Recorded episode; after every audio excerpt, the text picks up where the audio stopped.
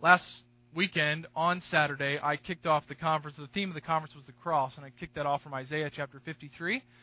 The necessity for the cross is wrapped up in our sinfulness, right? Isaiah 53, he was wounded for our transgressions, he was pierced for our iniquities. Um, it was our chastisement. He made peace for us. And so we focused our attention on the universality of sin, on the scope of sinfulness in the human race. And it was just a, a, sobering thought and a sobering meditation to think about the reality that sin runs rampant and it has not left anyone untouched. All of us were born in Adam's sin. We came out of the womb with a sin nature, and as soon as possible, we have acted upon that sin nature.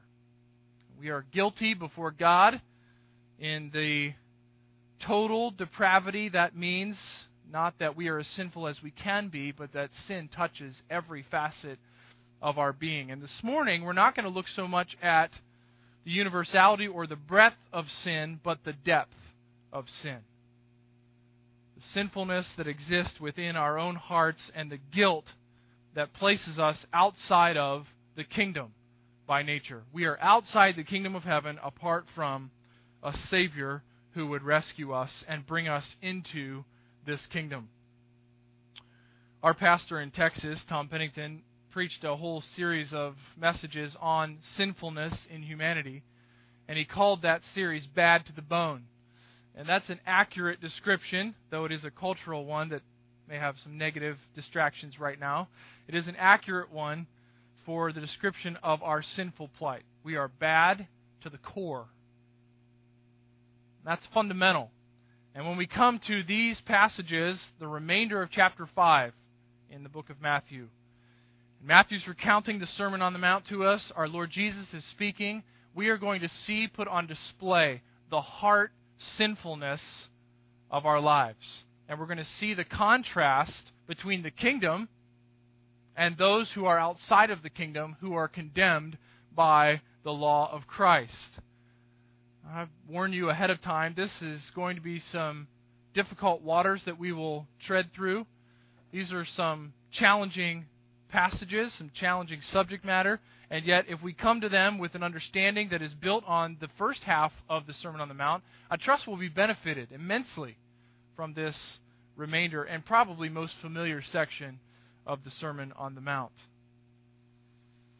Just to kind of reorient orientate myself, if that's a word, it's not a word, but reorient reorientate myself to this passage. Let's read verse 17 of Matthew chapter 5, and I'm going to read David's passage from last week, and then I'm going to read all the way through to verse 26 and just kind of set the table for our study. We'll study this morning verses 21 to 26. So read with me in verse 17. Do not think, Jesus says, that I've come to abolish the law or the prophets, that is, the Old Testament as a whole. I have not come to abolish them, but to fulfill them, to complete them, to bring them to fruition. For truly I say to you, until heaven and earth pass away, not one iota or iota, not a dot, or maybe your translation says a tittle, will pass from the law until it all is accomplished. Those are the smallest markings in the Hebrew alphabet. Therefore, whoever relaxes one of these, the least of these commandments, and teaches others to do the same, will be called least in the kingdom of heaven, but whoever does them and teaches them will be called great in the kingdom of heaven.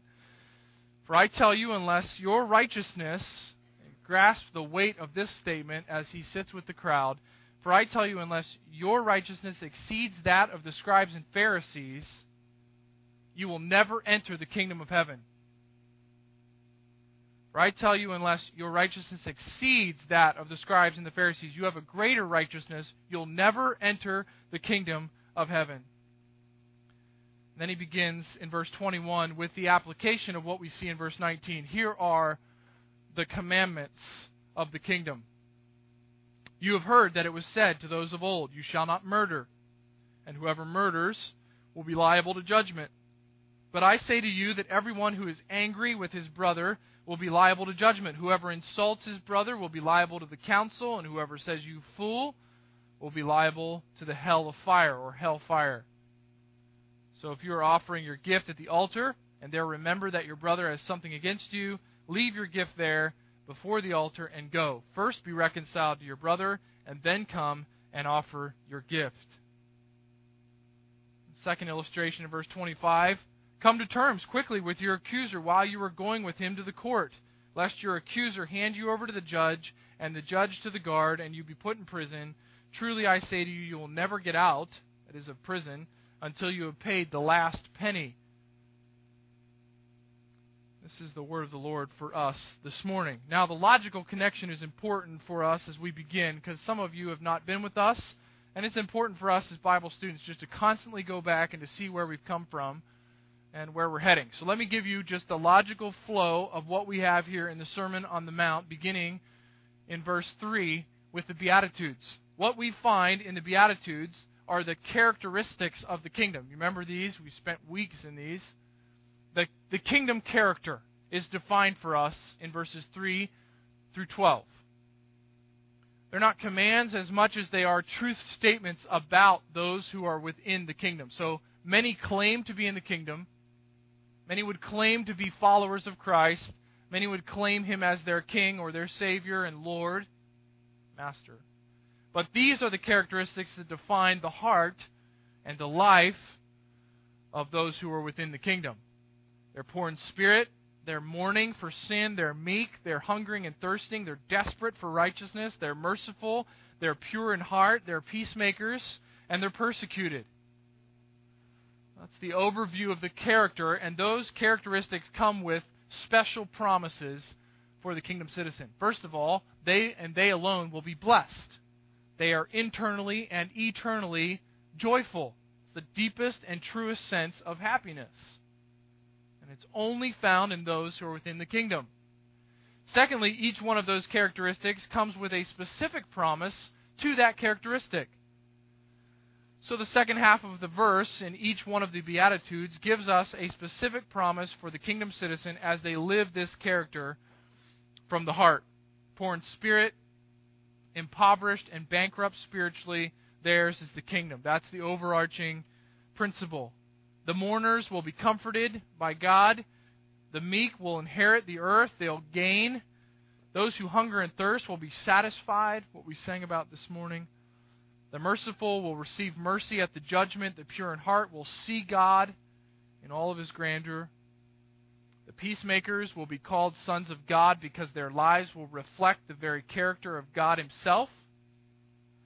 And the persecuted, well, they will be the inheritors of the kingdom as well. Theirs is the kingdom of heaven. Those are the bookend promises for this grouping of people.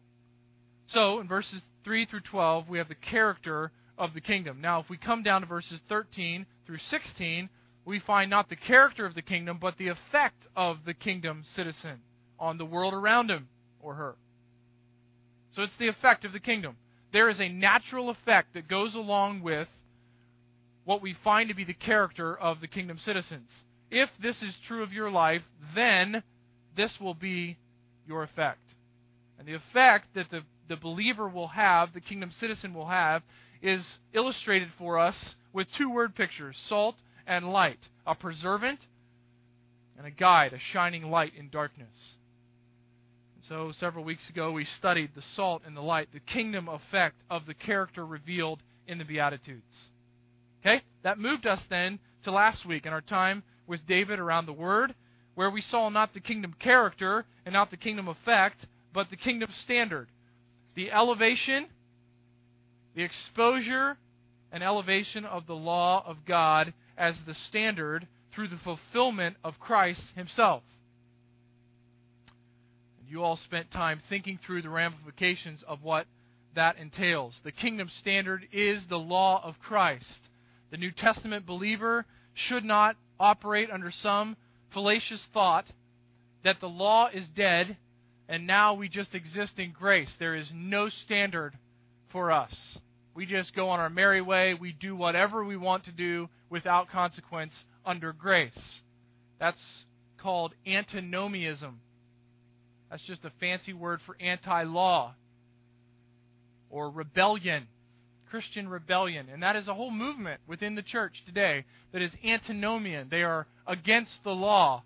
what we find in verses 17 to 20 is that the law has not been abolished, it has not been done away with, it's not been crushed or thrown in the rubbish heap, but rather it has been fulfilled in Christ.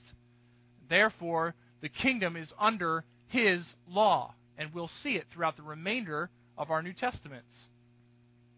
To relegate the law of God for you in the new covenant in Christ to the Ten Commandments, which are just one small portion of the whole law that was given in the Mosaic covenant for the Old Testament, is to leave yourself shortchanged in your understanding of Scripture. When you read the Old Testament law, you should be drawn to Christ. And when you read your Ten Commandments, you should see the reflection of all of them except one in your New Testaments under the law of Christ. And that one is the keeping of the Sabbath. So we have a myriad of commands from Christ. The law of Christ is revealed to us, and Christ now takes upon himself.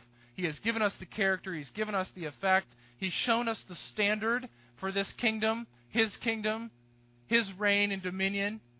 And now, beginning in verse 21 and going all the way to the end of the chapter, we're going to look at paragraph after paragraph after paragraph that speak to us of the kingdom demands upon our lives. So we've seen the standard. Now we'll see the ramifications of that standard in the demands for the remainder of this chapter. And you'll know them when you see them because they have a steady pattern that you'll read every time you open this portion of Scripture. Christ will say, You've heard it said, and then he'll say a definitive, But I say to you You've heard it said, but I say to you. There's six but you heard it said. Now I say to you statements in the remainder of Matthew chapter 5, and these will expose us at a foundational level. Not an exhaustive way, but in a foundational level, we will be exposed to the demands of the king upon his kingdom. Okay, so we'll start with anger today. We'll move to lust next week, divorce, oaths, retaliation. And finally, we'll end with the standard for loving our enemies at the end of chapter 5. Really, the culmination of this portion is found at the end of the chapter. If you have your Bible and you have it open there, you can look at verse 48. We'll look at the end before we get there. Verse 48 outlines for you the weight of what Christ reveals in this chapter. You, therefore, based on everything that we've just talked about, must be what? What's the word that's there? Perfect. You must be perfect. You say, okay, perfect means mature, means complete. There's got to be something other than perfection talked about here. Well, we run into a real snag because the next phrase defines for us the perfection that is demanded of us in the kingdom. You, therefore, must be perfect as your heavenly Father is perfect. So the weight of the demand is overwhelming because the standard is perfection. And the standard is a righteousness that exceeds that of the scribes and the Pharisees, those who took God's law most seriously in an external sense, though they missed the true intent of the law. Okay? So that is the foundation upon which we're going to build. We've seen the character, we've seen the effect, we've seen the standard, and now we're going to look at the demands. And this will take us in God's providence, Lord willing, six weeks to go through these six paragraphs of the Sermon on the Mount. Right? David did a great job last week of unpacking verses 17 to 20. Christ is seen there establishing the law as eternal and everlasting, the law in himself as the fulfillment of the law. He completed it, he filled it, he brought it to completion. And now we move forward to encounter specific demands within this kingdom under the domain of the Messiah King himself. Okay, so don't get lost in the scope of what we're dealing with. I don't want you to get lost in the Sermon on the Mount. None of these paragraphs can stand alone. They must be taken as part of a whole, or we will be in danger of misinterpreting them. Okay? So I want to make sure that we review. Now, we're coming to our text this morning, and I trust that you're doing so with an anticipation of encountering Christ and the law of Christ in verses 21 to 26. We should be preparing this morning to see our sin exposed for what it is and to see our Christ as the substitute that he is. The perfection that He is. To give you a hint into what we'll find this morning in verses 21 to 26. Now, I've divided this up just for the sake of clarity into three sections. We'll deal first in verse 21 with physical murder, the cultural understanding. Okay, physical murder, the cultural understanding is verse 21, and that is that you have heard it said. And then we'll move to verse 22 and we'll look at heart anger or heart murder, which is the kingdom demand. So, what is the standard for the kingdom? Well, we'll find that in verse 22. And then we'll finish up our time with the application to our lives, seen in verses 23 to 26. We've got two illustrations that reveal to us our response. What should this generate in us? What energy should this generate? What response or activity should this drive us to? Right?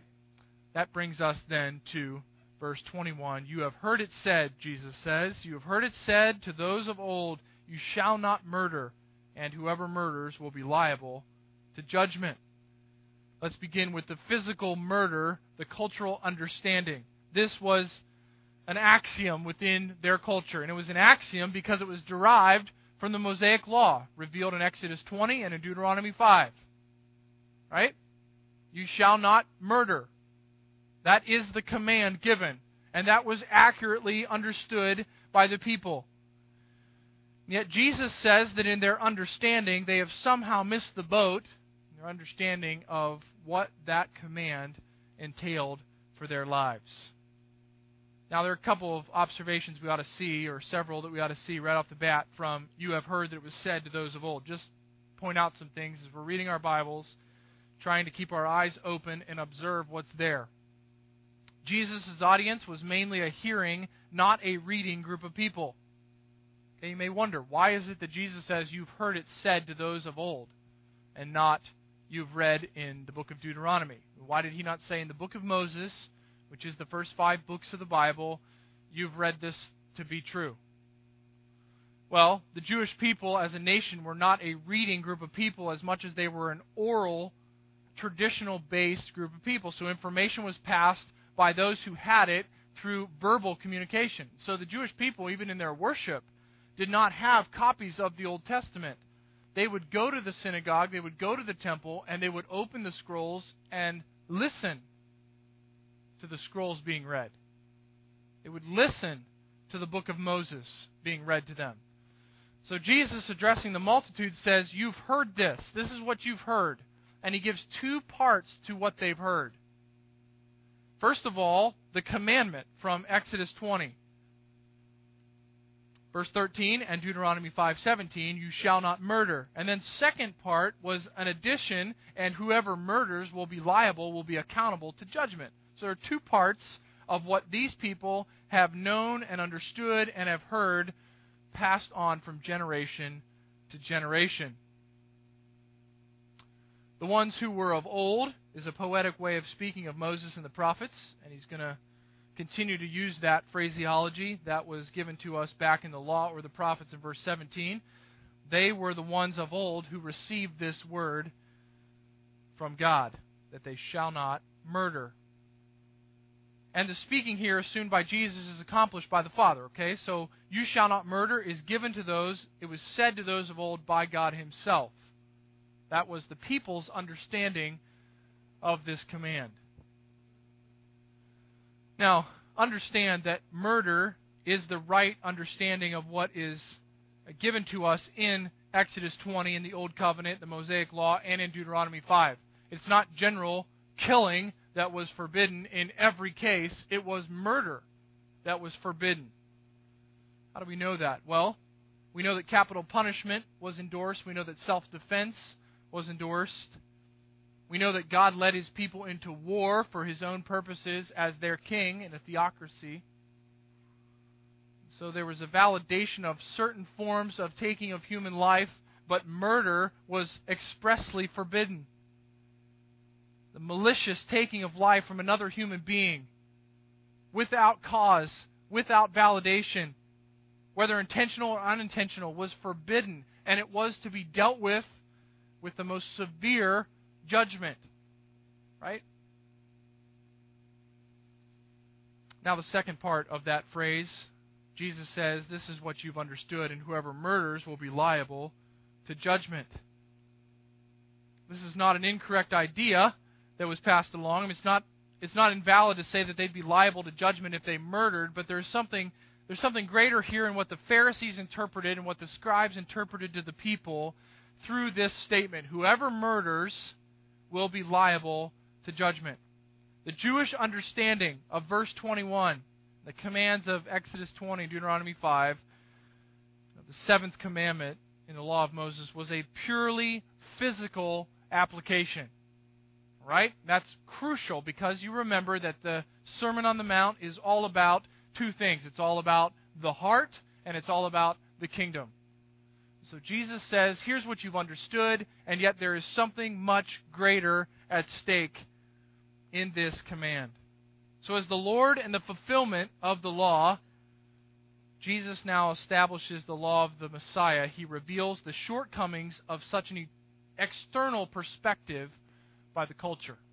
Right? That's just a lot of words to say the cultural understanding of the law of God, that murder was forbidden and those who murdered would be judged, was short of what was intended to be understood, and that could only be understood in the revelation of Christ himself as the fulfillment. So now he is about to speak to us and give us the full weight of what God intended for us to understand. Murder was not about bodies and blood and someone dying. Guilt was derived by the murderer long before any action was taken. That's what we're going to find in verse 22. So, the first of these antithesis statements, these you've heard it, but I tell you statements.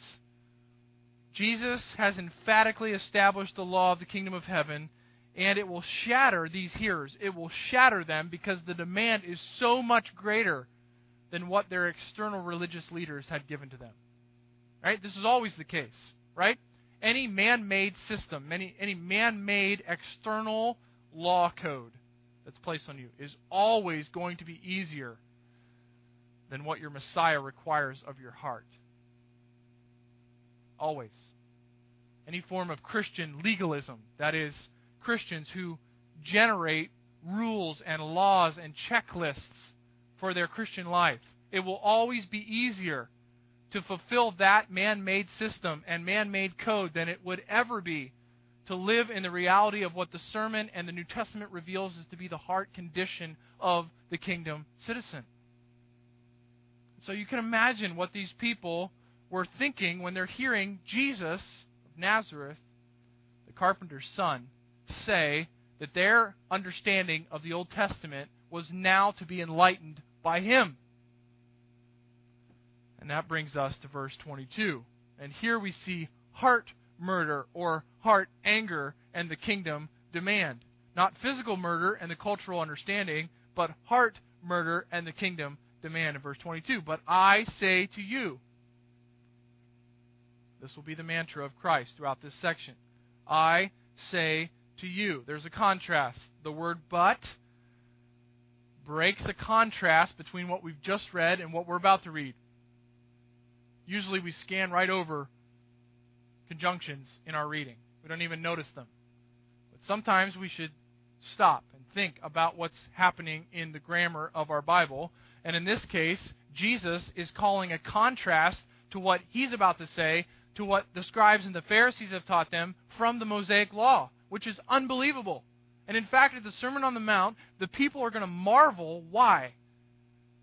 Not because of the audacity of what Jesus said, not because of the radical anti cultural message that he brought. They marvel at the end of the sermon because of his authority. Because he did not teach like the scribes and the Pharisees. He said, I say to you, I am authoritative. I am the Son of God. I am the King of this kingdom. I am the Messiah. And therefore, I bring this contrast, this distinction, this filling out of what you have understood in verse 22. Now, just from a grammatical standpoint, if you want to circle or jot, if you're a writer in your margins, the, the word I throughout this section is emphatic. We don't really have a way to say that. Um, we can't make it bold or anything that helps us understand. But Jesus is saying, I say to you. It's an emphatic use of the first person. I, me. I'm saying to you as an authority what I'm about to say. Okay? Now, here is revealed the antithesis statement. You've heard it said, but now here's what I say to you. Everyone who is angry with his brother will be liable to judgment. And so he addresses not the command from the Mosaic law, but he addresses the Pharisaic and scribal interpretation of that law, right? That whoever does a murder or commits a murder is then liable to judgment. Jesus says, But I say to you, I inform you now of the full weight of what was intended in the Mosaic law. Here's what I tell you if anyone is angry with his brother, that's the one that's liable to judgment. This is an unbelievable step for those who would be hearing this for the first time. Now the heart is laid open of sinful people for all to see. Because if everyone who is angry,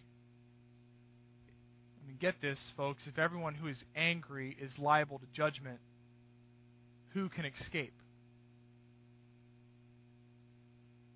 I mean, the Jews, many of them, like you and I, in fact, I would think all of us, could say, hey, I've never murdered.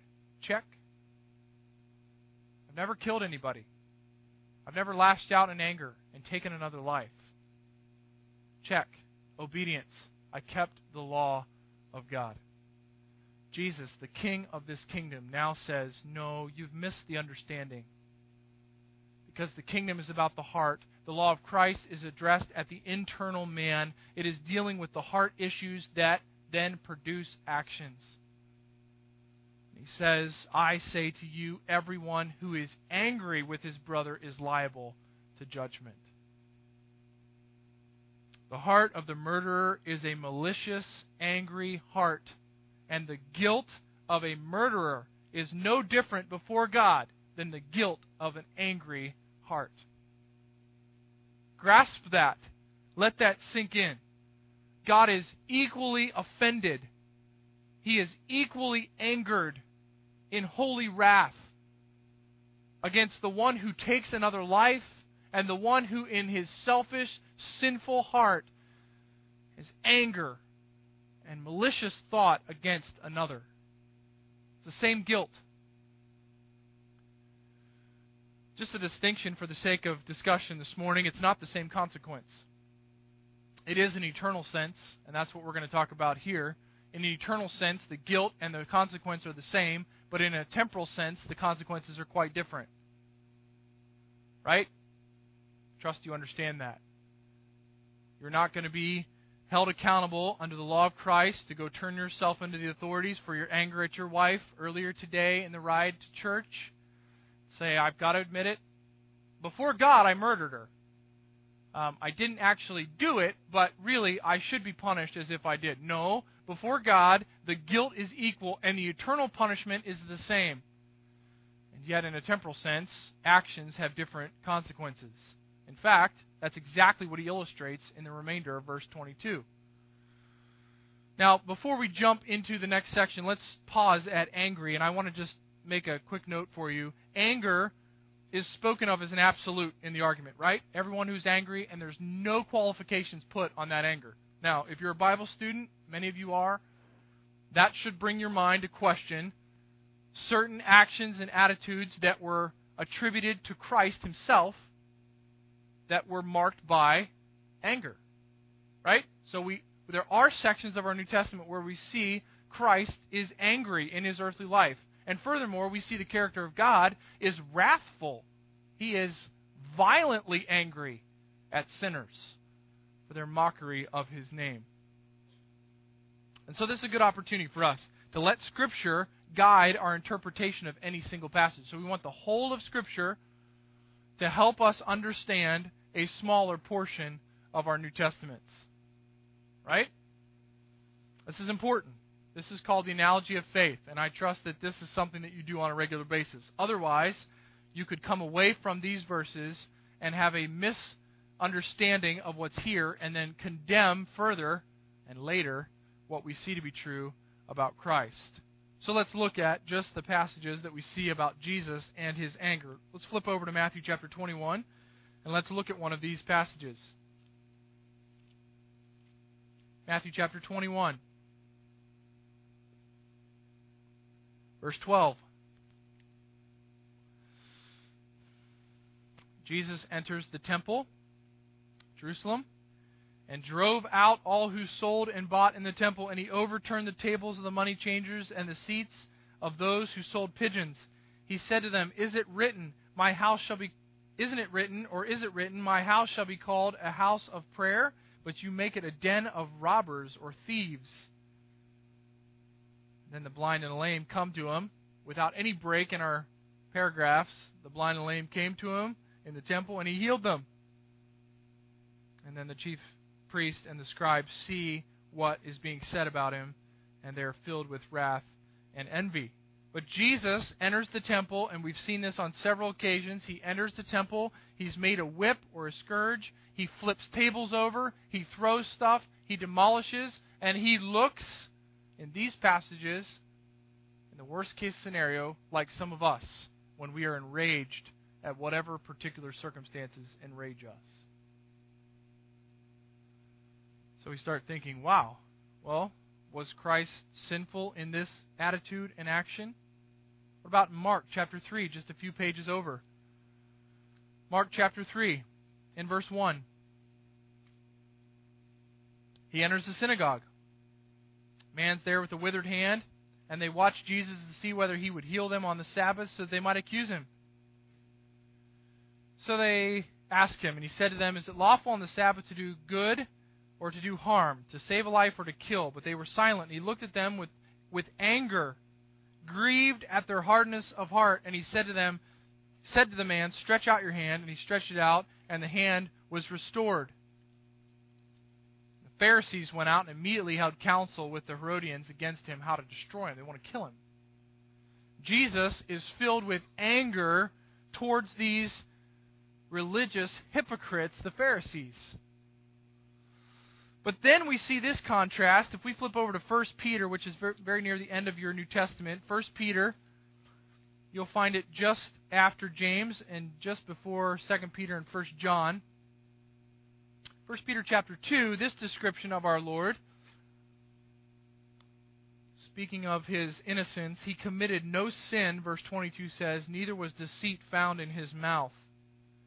When he was reviled, he did not revile in return. When he suffered, he did not threaten, but continued entrusting himself to him who judges justly, that is the Father.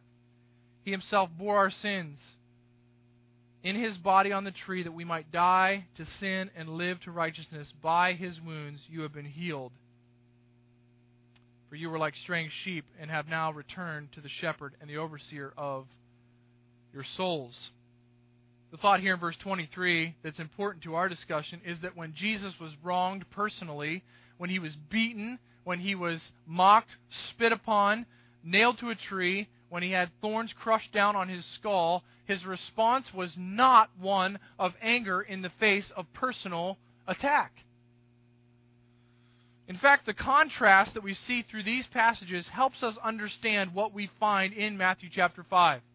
Because the anger that is forbidden, the anger that is the very heart of the murderer, that anger is derived from the personal offense of another towards ourselves. It is with our own selfish intent at its base. It is not anger based on an affection and a devotion to the holiness and the purity of God Himself. It is not an anger based on the desire for righteousness and justice to be seen in the world. That is a godly anger, but here we find the anger of the murderer that is addressed towards another human being. His brother is the description. It is the analogy of faith that helps us understand and put into a box the anger that is given here as the wickedness of the heart by our Lord Jesus. It's a hard issue. Anger in the heart will bring judgment from God.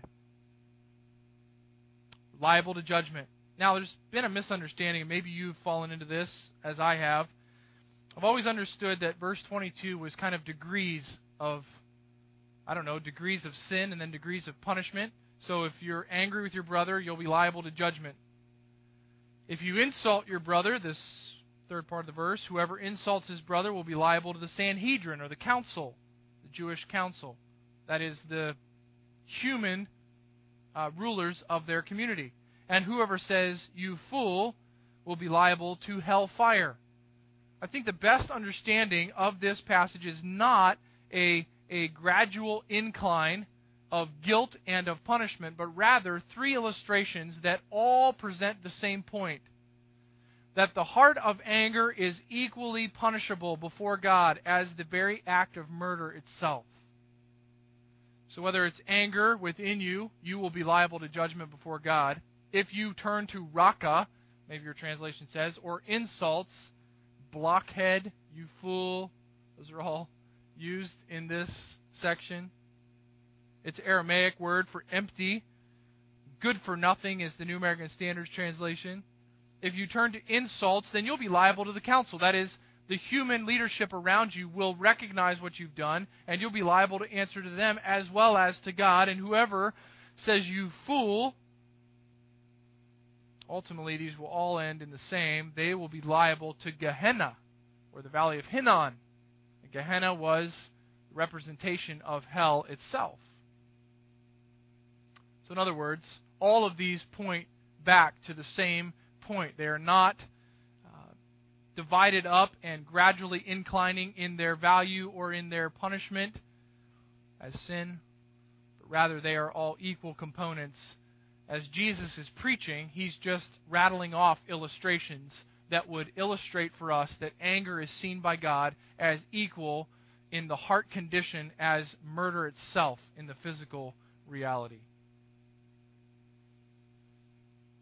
So these are not progressive in degree or guilt, they are illustrations for us to understand. And the end of all of them is the same potential that of hell fire.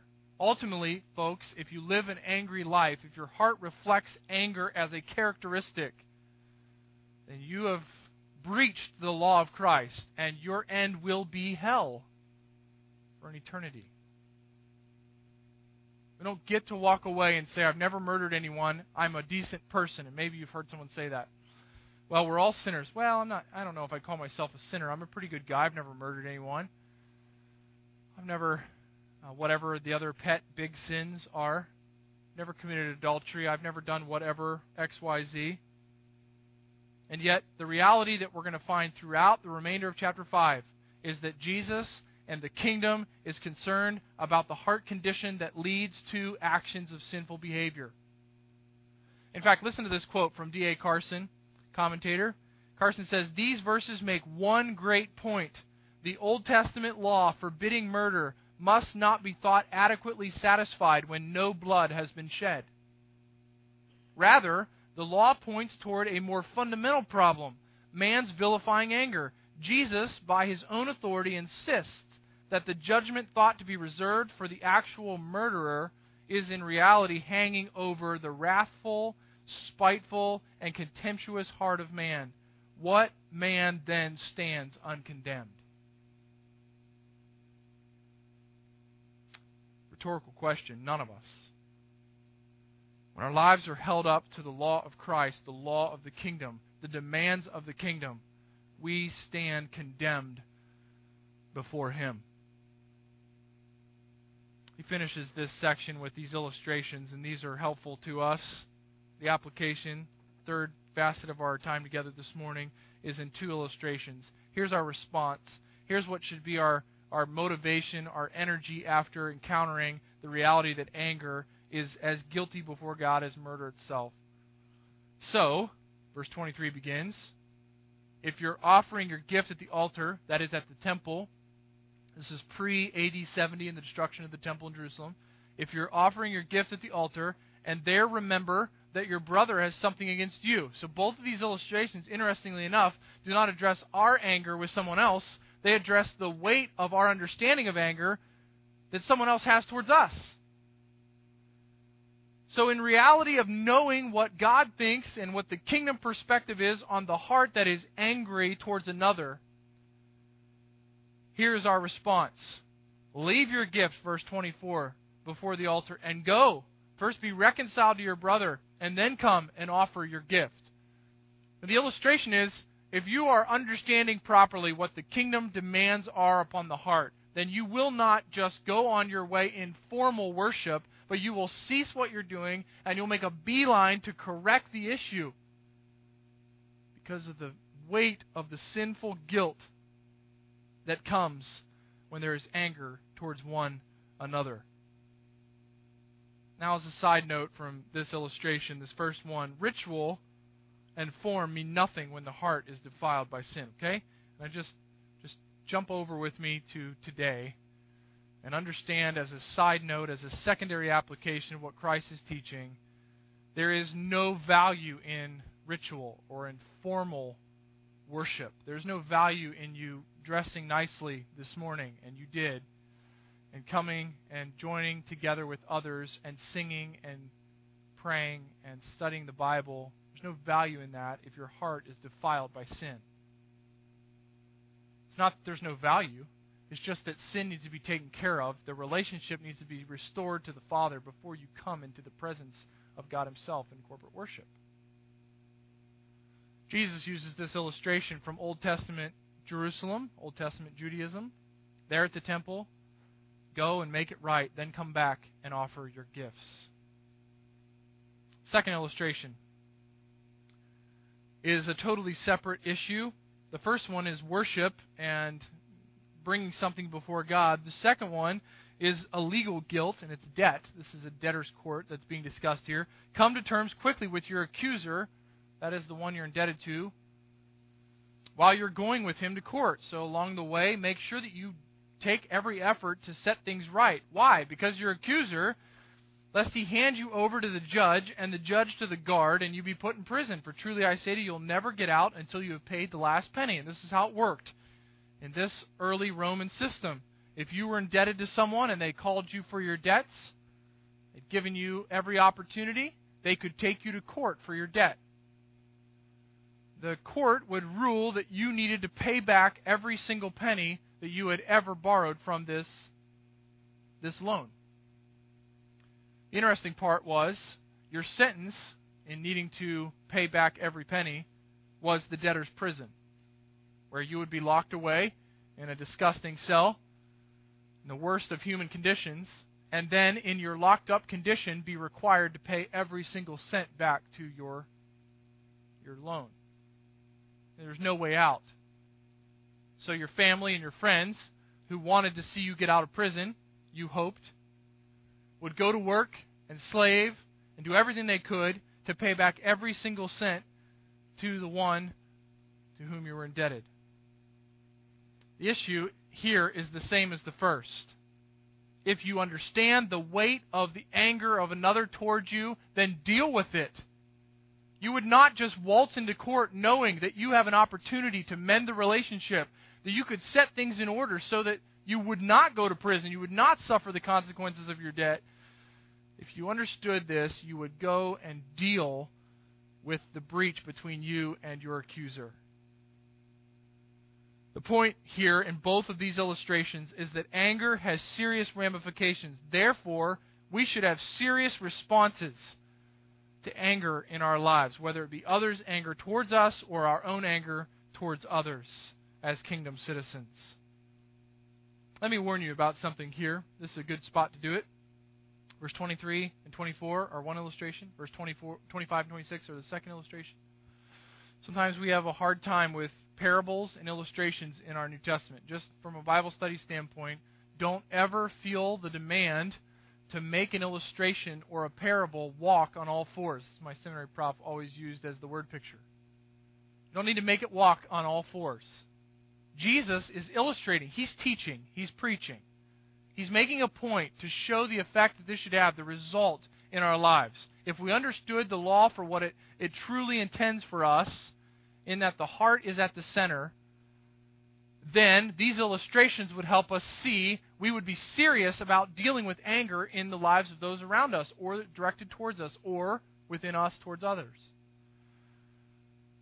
We run into some real issues if we try to make these illustrations stand up and walk. And we start thinking, well, who's the accuser?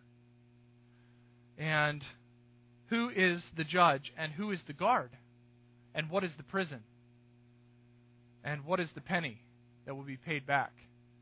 And the result, in this case, historically, the result of trying to make the illustrations that Jesus is using to punch home the application from this paragraph has been the doctrine of purgatory and of indulgences. Okay? Purgatory, place where you go in the Roman church theology, place that is the intermediate state of purgatory. You're being punished, but not totally, and you can get out of there. You can get out of there with prayers. You can get out of there with indulgences. What a clever idea. If your family members pay enough money to the church, then it cuts off a few years from purgatory for you, and your last penny can be paid in a much quicker fashion. Okay?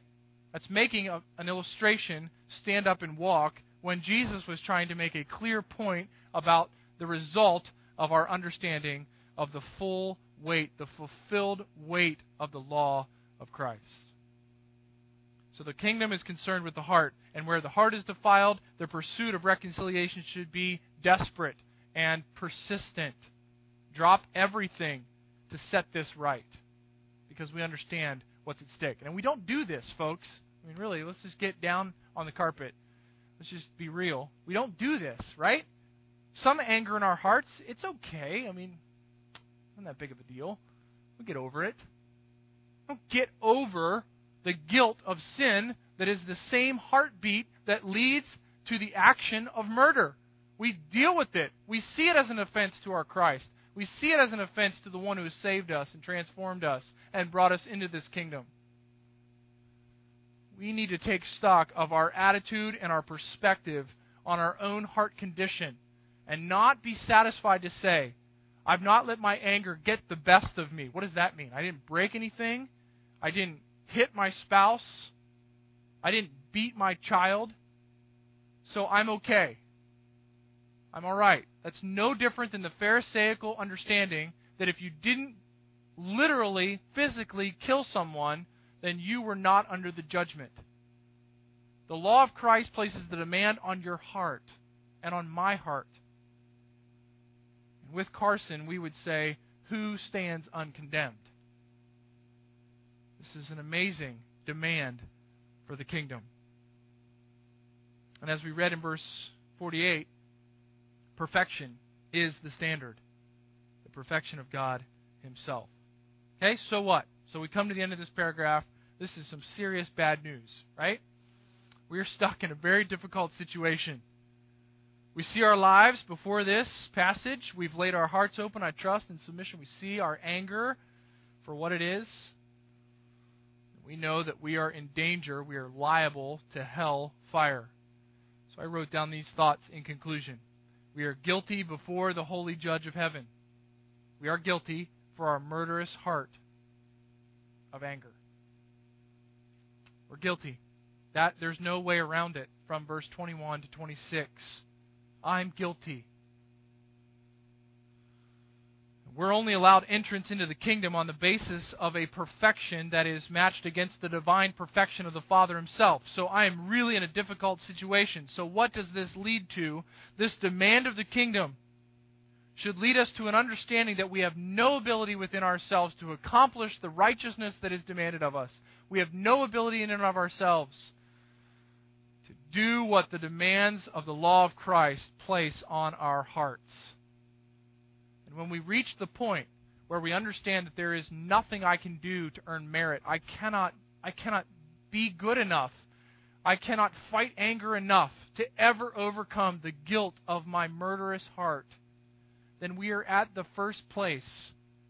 We're at the starting point of Matthew chapter 5 and verse 3. Blessed are the poor in spirit, for theirs is the kingdom of heaven. See, the message of the kingdom, the message of the Messiah, the King of the kingdom, is that the heart must be broken, it must be brought to the end of itself, and by faith in the King himself and his substitutionary death, we can be brought into the righteousness of Christ. So our sin demands a punishment, and our only hope is a perfect substitute. We need someone, we need someone to live in the perfection of the Father. And then to stand before the Father and say, credit my perfection to this sinful person. That's our only hope. It's our only hope, folks. That's the glory of the good news of the gospel.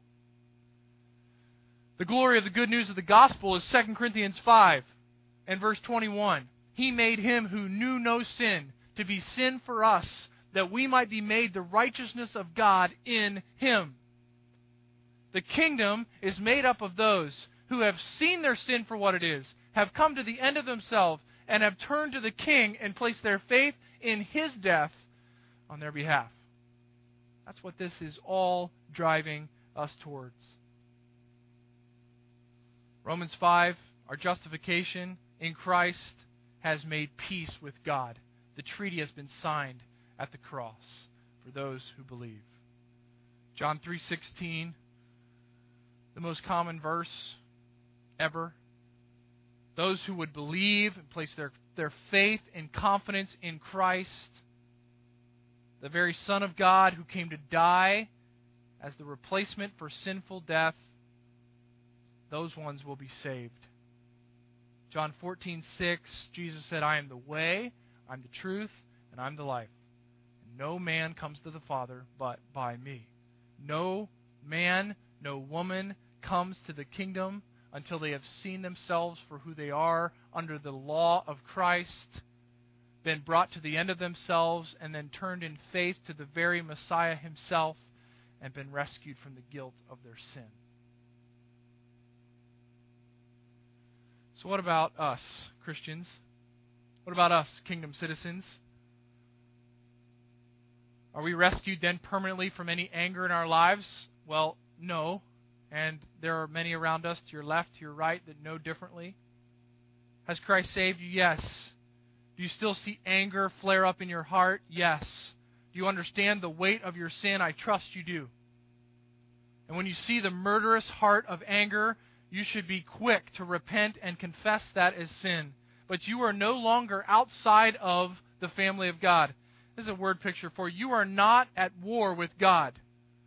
If you have been justified by faith in Christ, you have now been brought into the family of God. So you are not now dealing with sin at the level of, I need to make peace with a warring God against me. But rather, I'm in the house of the king.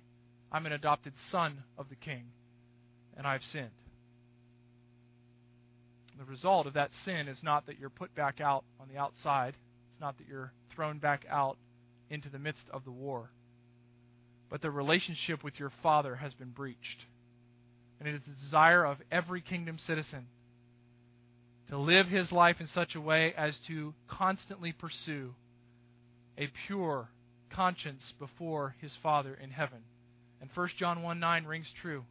If we confess our sin, He's faithful and just to forgive us of our sin and to cleanse us from all unrighteousness. 1 John 1, dealing with believers.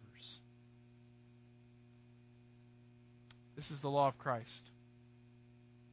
We need to see the grace of Christ for what it is. It is the liberating power to live out the realities and the demands, the character, the effect of the kingdom. What happened at the cross? Grace was offered to those who would place their faith in Christ, that they might be rescued, adopted, pardoned, and brought into the family of God, and that in turn, continual grace would be poured out from that cross, not further justifying them, not making them more a part of the family, but growing them and developing them, sanctifying them, so that they might, as a progression, reflect more and more and more the image of Christ Himself. So, as believers who struggle with anger, may we see ourselves as dead to sin because of the cross and empowered by grace and the Spirit of God to live in the truth. Galatians 5, verse 16. This is the first of the demands of the kingdom in chapter 5. There are many more. And I trust that God's grace will be abundantly obvious in your life, believer, in my life this week as we lean on the very Savior who has rescued us for the ability, through His divine Spirit who is with us, to live out these demands for His glory. If you're here this morning and you're not a part of the kingdom, you've never come to the end of yourself. In fact, this has all been so repulsive to you and so arrogantly dogmatic from the pages of Scripture, then I would in, entreat you, I would call upon you as a friend and as one who wants to bear the truth to you that today is your opportunity for salvation and you may never have one again. And if you will humble yourself, if you will turn from your sin, and you will place your faith in Christ as the substitute before a holy God, He will save you. That's His promise. That's a gracious promise, undeserved by sinful people. So, whether you're here this morning as a believer and are desiring to continue in your development, in your growth, in reflecting the law of Christ, reflecting the character of Christ, whether you have never known Christ and you've never been a part of this kingdom, I want to see God's work in your heart this morning for the glory of His name for eternity.